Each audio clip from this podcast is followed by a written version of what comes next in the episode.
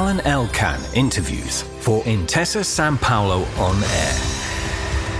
A unique digital collection of meaningful conversations with the most eclectic personalities in the world.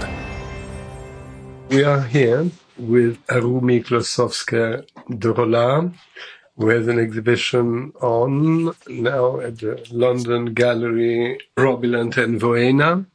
The exhibition is about the different aspects of her work, jewelry, which is the beginning of her life, but she still does it. Then there are sculptures, and there are also sculptures which are lamps in a way, but they are still sculptures, and everything is here in exhibition at the Robilant and Voena Gallery in London. Now, Harumi, first of all, why this exhibition is called Hayawan? What does it mean? What's Hayawan? Hayawan means animal. In Arabic. Yes. And we thought that the title would be good because I have a sort of a fascination for animals. I think it's the Japanese side of the... Why did you give an Arab name instead of Japanese or French or... Well, to be completely honest, this title came from Oscar Humphreys, who suggested it. And I agreed because it was actually matching what one of my obsession is. So animals. And we are animal ourselves. So I thought it's a perfect title. We will discuss this in the interview in the sense that, first of all, we'll give a little bit of background, right? Yes. If I am not wrong, you were a child at the Villa Medici in Rome, this beautiful mansion, which is the French Academy in Rome, where your father was the director for many years, your father being the famous artist Balthus, and where your mother, also the famous artist Setsuko Klossowska de Rola, were living, and you were a child there. And then from there you moved to another very beautiful place, which is the Grand Chalet in Rossinière, a village in the Swiss Alps, over Montreux and next to Stade, and you lived there for many, many years, and you still live there. And this was the last house where your father lived and worked, right? Yes. So can you tell me a little bit about this itinerary, and then we will go back to animals, because even your father was obsessed by cats in his life and in his paintings, so you grew up probably yes. surrounded by cats. But can you tell me a little bit of your previous life? Yes. Since I was a child and I grew up, I was lucky to grow up at the Villa Medici. One of my obsessions was to go in the garden, in the big gardens. And I used to collect small stones, all kind of colors of stones. Sometimes it was just a fragment of probably mosaics because I loved the blue color. So, and sometimes I was just obsessed with all kind of shapes. Even it looked completely common. I just loved stones. And then since I was a child, I was obsessed with animals. So I would remember all the guests that we had at home because of their animals, mainly. Why they came with animals? Yes, if they came with an animal, if they came with a dog, or if we would go and visit people and they had a cat, I would just remember them through their domestic animals. And then I started giving gifts for Christmas to my father or to my brothers or my mother by trying to do some small arrangement with stones. And sometimes I would do a hedgehog or a bird, by just putting the stones together. Most of the time, I found them in the trash, of course. Nobody kept them. Only my dad kept preciously all my sort of sculptures in one way. Not really sculptures, because I sort of glued them together.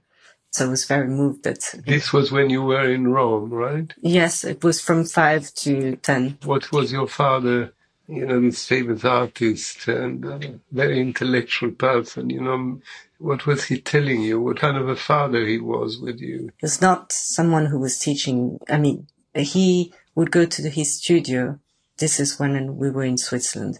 He would come back from his studio at 5, and then we would watch cartoons together. He would read me stories. He was obsessed with Tintin, so I grew up with Tintin. Sometimes I would find things in the trash. I love trash bags, and I would find some old kind of plastic toys. I brought back one bear in plastic a green bear and a small mouse that I gave to my dad, actually, and he named it Sartre and Miro, and it stayed next to his bedroom for a while. What kind of father he was. He had sense of humor. He had a lot. Severe. He wanted you to study. No, he was not at all severe. He was not strict at all. He, most of the time, he had his childish part. I had him when he was quite old, so I think it's probably very different than my two brothers who met him when he was much younger. So he was more like a grandfather with me. He would, you know, read horrible books that I used to read, like Barbara Cartland and very... He was reading you Barbara Cartland? No, I was reading it, so he was then reading it, so we could speak about it together, which he was not really approving, but because he wanted so much to connect with me, he would sometimes complain, and he said, oh, you should read, you know, Dumas, Les Trois Mousquetaires. He was very French, even if Polish. Yes, he was very French, yes. But also had a lot of course, interest in... Asian culture, especially Japanese or Chinese culture. So Japanese, because your mother is Japanese, right? Yes. So how was it with your mother? My mother was very strict. And if I wanted something, I would ask my dad, who would always say yes. And then my mother was furious. But you had contacts with the Japanese family of your mother, with the Japanese world? Yes. Do you speak Japanese? I do speak Japanese. I forgot a little bit. I had calligraphy lesson every Sunday with her, which she lost a lot of her patience with me because I was not very concentrated. Always been a problem, actually. I was always a bit dreamy. But I think that calligraphy helped me a lot in drawings. It's something that I was very happy to have done, because I understood the importance of it much later. And my mom was, what I heard is that she was very sort of a modern girl when she met my father, but he's the one who actually told her that it would be nice to be dressed in kimono. And she wasn't dressed in kimono. No, not when... And how was it to have a mother dressed in kimono in Rome or in daily life when you went to school? I think in Rome it was fine, but when I started school in Switzerland, it was not really appreciated because, you know... You didn't like that? No, I was going in a school in a small village and everybody was looking at me in a very strange way because she was dressed in kimono and my father looked like my grandfather, so... It's not very... You were an odd child. Yes. But you went to Japan with your parents? Yes, I did. Yes, I did. And I met my grandfather, who was almost the same age as my father. And I had a wonderful time in Japan. I loved Japan. You were received well? I was received well. I was, at the time, I was mainly speaking Japanese or Italian. Those two were my first languages. But much later in my life, I noticed that for Japanese people, I still would be a foreigner in my manners. In your family, in your own family? Not in my own family, more in general, you know, in Japan. But my family was mainly very cousin lointain of my mother and my grandfather and his new wife. Those were the one that I really had a contact with. And you still have contacts with Japan, or...? I still do, yes. I have still some good friends of mine who are Japanese and who live there. And in fact, my two children speak Japanese. Well, my daughter completely forgot because we had Japanese nannies for a while. But my son, who's 14 years old now, speaks Japanese. And who had more influence on you, your father or your mother? I mean, you said your mother was very strict. Yes. But he was a great artist. Did you admire him? Did you? No, you didn't admire his work, or? No, I must say I didn't understand his work, and I remember that at one point I asked him, particularly on one of the painting, Les Joueurs de Cartes, why the head of the main characters were flat on top, and so he was just laughing. No explanation. It's just after, when I looked at a pre-Renaissance painting, that I understand much better the work of my father. Because you're in Italy, you have yes. Piero della Francesca, exactly. All that. Yes, that's when I understood. Now, your father used a lot of cats. Yes. I use a jacket of one of my books called Envy. There is the jacket of the book was made for French restaurant, Paris restaurant, La Méditerranée, which is a cat with fishes going around. Yes. He must have been influenced by that. He actually considered himself as a king of cats. When I was a child, we would draw together cats. He was showing me how he would draw it, and then I would continue the drawing, and we had certain times both of us were doing a drawing together.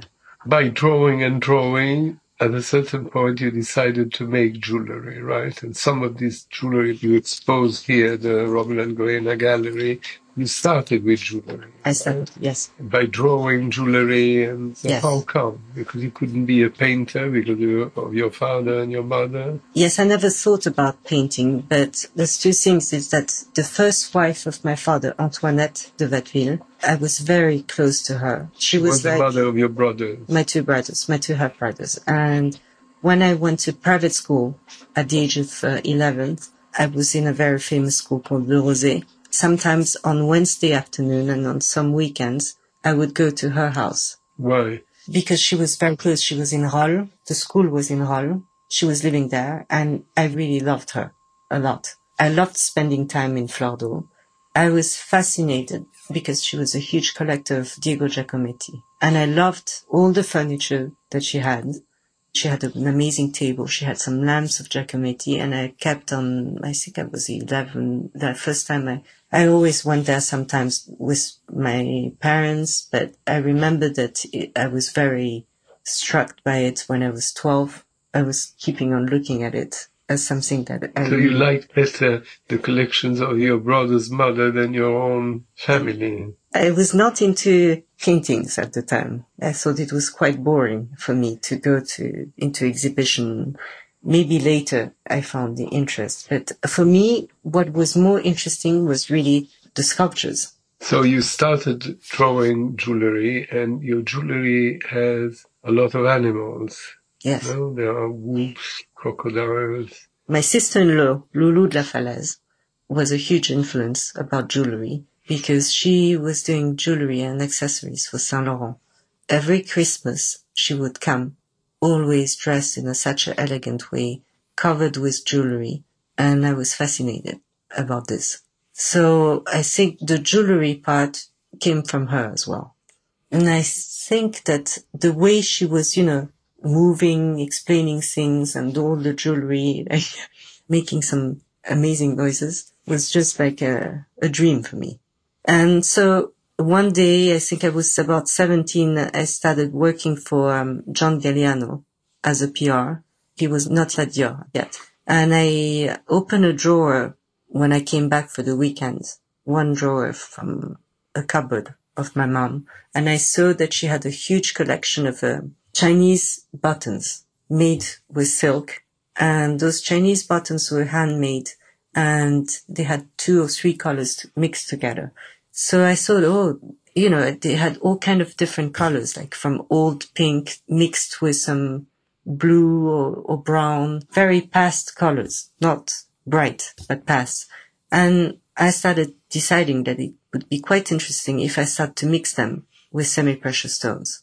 Then a friend of the family, Hayawan, was very interested in what I was doing, and she said, well, I'd love to work with you, and we should start something. And that's how I started the jewellery, a sort of jewellery mixed with silk and semi-precious stones. And then you started working for famous jewellers, no? I think you started working for Boucheron, then yes. You went for Chopard. Yes. What were you doing, a collection of jewellery?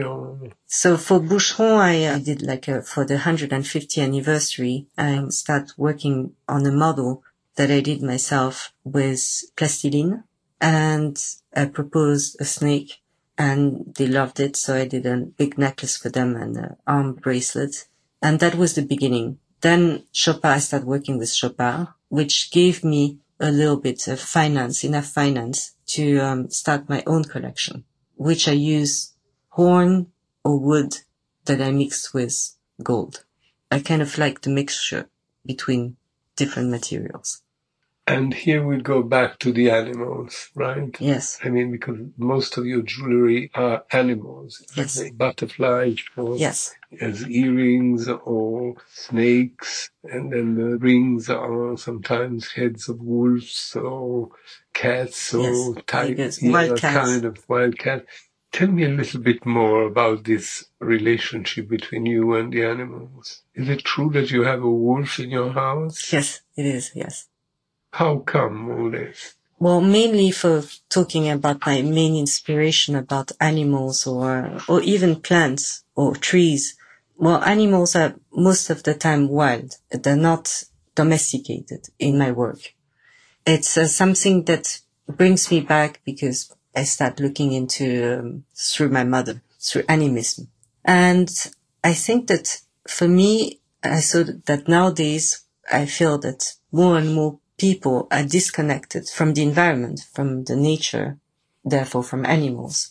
And how all this started, you know, I start questioning myself. I start questioning, is it the religion? Is it the monotheism that have divided us or separated us so much that we as humans are considering ourselves in one way more superior than the rest of the animal or the plant world, more in control, let's say.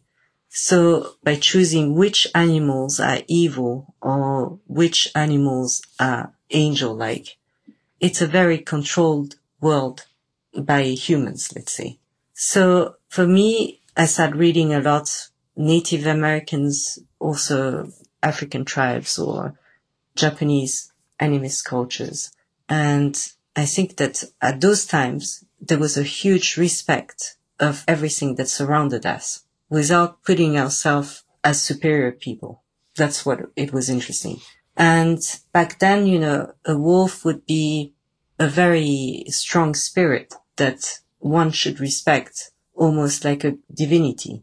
And if you kill an animal, you would do a whole kind of a celebration in order to be forgiven. So my whole approach was how to try to reconnect people with our old soul. But just to make an enclave, you know, in this interview, in this conversation, we have seen recently during the coronavirus pandemic, that when everything was closed and people couldn't go out and there were no airplanes, there were no cars going around, suddenly, you know, the human beings were very weak vis-a-vis this pandemia. And in the same time, nature flourished as never before and wild animals were starting to come out. Yes, absolutely. You know, I mean, from wild rabbits to squirrels to other kind of animals who suddenly were everywhere, and the plants seemed to flourish and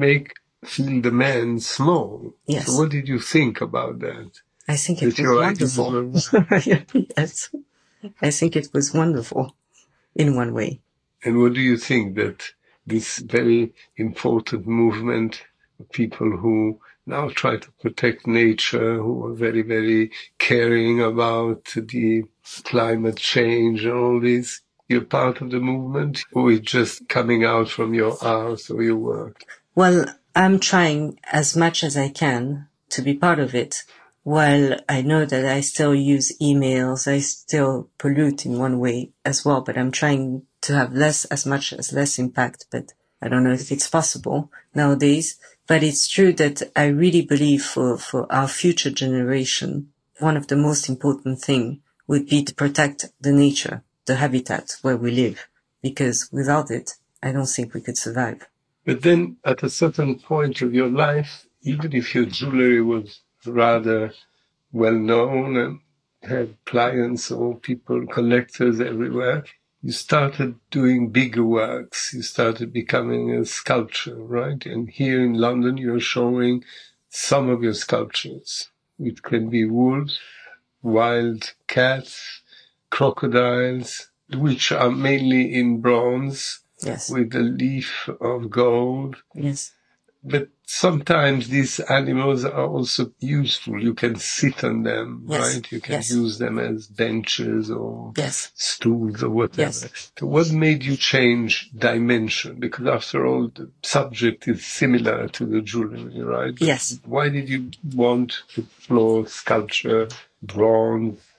I think it's because, in one way, I was very frustrated that in jewelry, I was not able to follow up certain steps, which I didn't know how to use the stones or how to put the stones to have a proper knowledge about sertissage, how to say in English, I'm sorry, the stones into the gold, or, you know, to really master this. For example, if you look at one of my ring, the eagle ring, which is done in a fossilized wood, but has a lot of diamonds, or the beak is with gold and black diamonds.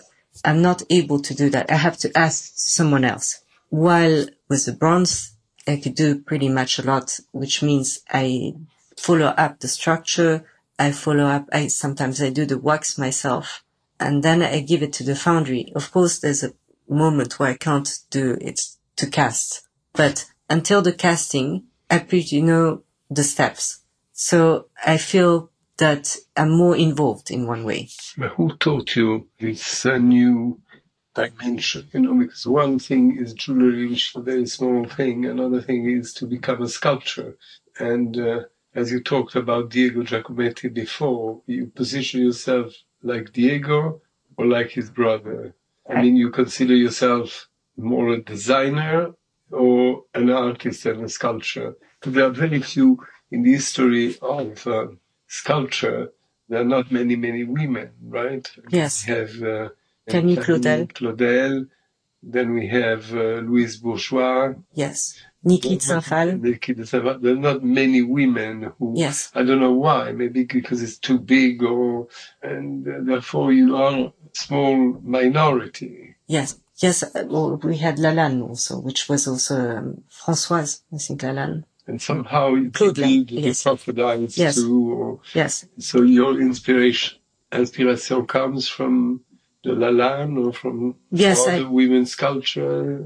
Well, Lalanne, it was both. It was him and her. So, but I guess for me it was not about being a woman, or it's just that I always loved so much since I was a child. I had so much. I loved the bronze, the solidity of the bronze. I always had.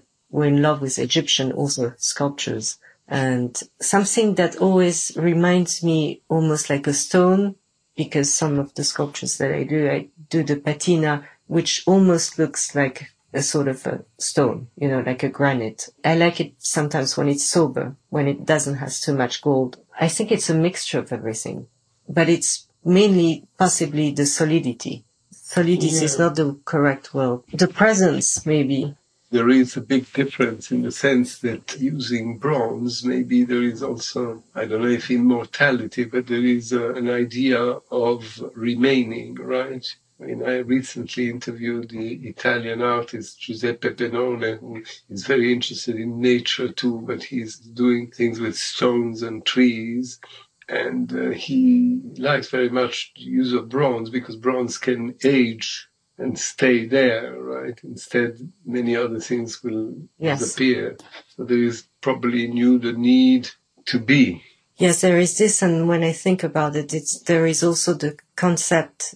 One of the things that I'm very moved by is the sort of, you know, the Japanese aesthetic, the wabi-sabi, which is the beauty, the imperfection in the beauty, and the time that passes, that gives the patina alive as well, which I think this is one thing that you could do it with a bronze. You do a patina, you do it in some way, but in the long term, it will change, it will evolve, it will keep on evolving.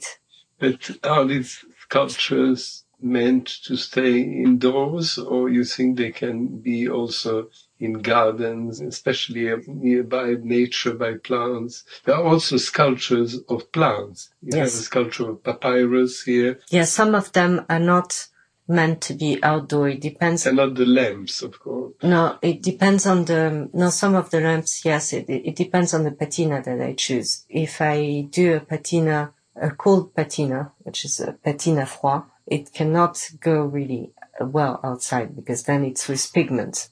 But an example of the wall for the very simple patina that is à chaud, warm patinas, those ones can go outside and will get aged and will be transformed time to time. You can also choose to put, even if it has a warm patina like the papyrus, if it's put outside, it will also evolve, you know, in a certain way. So It depends on how much the person wants to control it, if they want that it stays like this, or if they agree that maybe in 10 years or 5 years it's going to evaluate. I mean, jewelry are single pieces. You still do jewelry, right? Yes. And what is nice is that you do the jewelry and also the box for the jewelry, yes, and you paint it. Yeah. So the jewelry in itself is like a small sculpture or small work of art, no? But it's a unique piece. Yes. Instead, the big pieces, sometimes you have 3, yes, sometimes you have 2, sometimes, yes, you have 5, I don't know. Yes. But even though if it's 3 or 5 times, I always try to change a little bit something, some details, like either in patine. Yes, absolutely. But, of course, the base will be the same. Instead, jewels are just single pieces. Yes. Actually, why I created those boxes, it's because I thought that it would be interesting that the jewelry should have a life by itself. Even if the person is not wearing the ring, but just leave it, then it will also, it should live, you know? By itself. By itself. In a box. In a box. Made by you. Yes. And you still live in Rossinière, right? In this, yes, huge chalet that was your father's and your mom's, yeah, house. Yes. And do you work there? You have a laboratory? You work in your father's studio? No, I have my own studio, which is 3 seconds away from my house, so it's not really far away. But I have my studio then I have a garden, which is attached to the studio, where my wild animals are there. So in the garden? Yeah, they can come in the studio, or, you know. But your wild animals, at night, what do they do? You leave them wild or you keep them indoors? One's coming in my bedroom and the other one goes in the kitchen and sleeps with the other dog. People who come to visit you, especially as you are an artist, they become, are they frightened? Or? No. Some people love it and some people are scared. And if they are scared, the animals are not coming in the studio. You know, they can choose to come in or not. So I can close the door and then no wild animal is there. You only have 2 wild animals. Yes. You said at the beginning that when you were a child, you were going to school in your village, you were a bit annoyed by having a Japanese mother dressed in kimono and a father who looked like your grandfather. Yes. And now you want to shock again the village people with your wild animals? They're not as shocked so much. I think they're used to me now. And the wild cat, it comes from Egyptian time where they used to have wild cats as domesticated against the pests, you know, against the mouse and the rats and everything. So they were also domesticated a long time ago. But you were raised in your father's and mother's house with a lot of cats. Not when I was a child. We were when we just moved from the Villa Medici. I don't remember having any animals at the Villa Medici. No, but when you went to the chalet. When we went to the chalet, I was not allowed to have any animals until I was 7. That's when we started having 2 or 3 cats. And then how many you had at the end? 4. And you never wanted to have a cat, a regular cat, I mean... No, no. But in a few years, I think I'll probably go back to regular cats because I think wild cats and wild animals, it takes a lot of time. You need to be still a bit, you know, in a good shape to manage them. Why? Because they're difficult to manage? It's not that they're difficult, but they require still a lot of education at the beginning. You need to interact a lot with them. And most of the time, in zoo or, you know, in places like this, wild animals are most of the time pacing because they don't interact with humans. So they just get bored. So they start pacing. If I have them in my garden, they're not pacing. They're very happy because they can spend time with me. They can play with me or they have something to do, basically. And do they play with the children? My daughter, yes. My son, they're scared of him. So what do they do when they are scared? They run away. They choose not to see them. They run away, they hide behind trees or anything. And it's by watching these animals that you had the inspiration to do this jewelry of yours and this sculpture? Yes. You photograph them or they're made out of your imagination? Well, for the lioness or the lions, yes, I go to zoos, I study them, I do drawings, I look at some pictures. And is it good for you to live in this isolated world? Yes, I think I really like to live in the middle of trees and nature. Sometimes I have like a few hours or time to adapt when I come to a city. And then if you have to make a choice of a city, a country, which is your country, which is your city? I love England, actually. I love London. But your language is what? French. French is your culture, your language. Yes, now it is. It used to be Japanese and Italian, but... Until what age? Until 5. So now it's French, and you consider to move to London? No, I think I'm very well in Switzerland. And this is one of the many exhibitions you have in mind in the coming years? Yes, for the moment. But you don't sell your jewellery in jewellery's shop. If one wants to buy one of your pieces... I used to be in Les Trois Pommes, which is a shop in Zurich, and that's how Zurich. Yes, they helped me a lot because they did my first exhibition about 10 years ago. Of jewellery. Of jewellery and objects. And then, because of them, I had my first clients for my objects. And then I had Dover Street Market for the jewellery. But then I decided to not do it anymore because I don't do a lot of pieces. I do very small amounts. How many pieces you do per year? I think in jewelry it's more about 5, sometimes not for, 5 pieces that stays for 2 years and until I'm ready to sell them or to show them or anything. So you're a bit like your father in a way. You work slowly. I work very slowly. He was working very slowly. Yeah, I'm too slow sometimes, yeah. You're too slow now? Yes, sometimes, yes. But I don't want to do a lot of pieces. I prefer to take a long time on one piece by a time, and then it's just free of... Shall we say that you work every day? You work hard? Yes. You give more attention to your animals and children, or... You have a discipline of work. I have a discipline of work. I work every day from the morning until 5, and from 5 I concentrate for my children. So you're like your father again? Yes. You read them Tintin and stories for children? Yes, I do. Well, my son is a bit too old for this. How old is he? He's 14. But my daughter, yes, I do. And you have the same childish approach? Probably, yes. But I do have lunch with them. So it's not completely like my father because I have lunch when they come back from school. I have lunch with them. And how is your relationship with your mother, who is also an artist, who is quite famous, and she is represented by Gagosian Gallery? So you have a dialogue. Yes. She likes your work. You like her work. Yes, we do.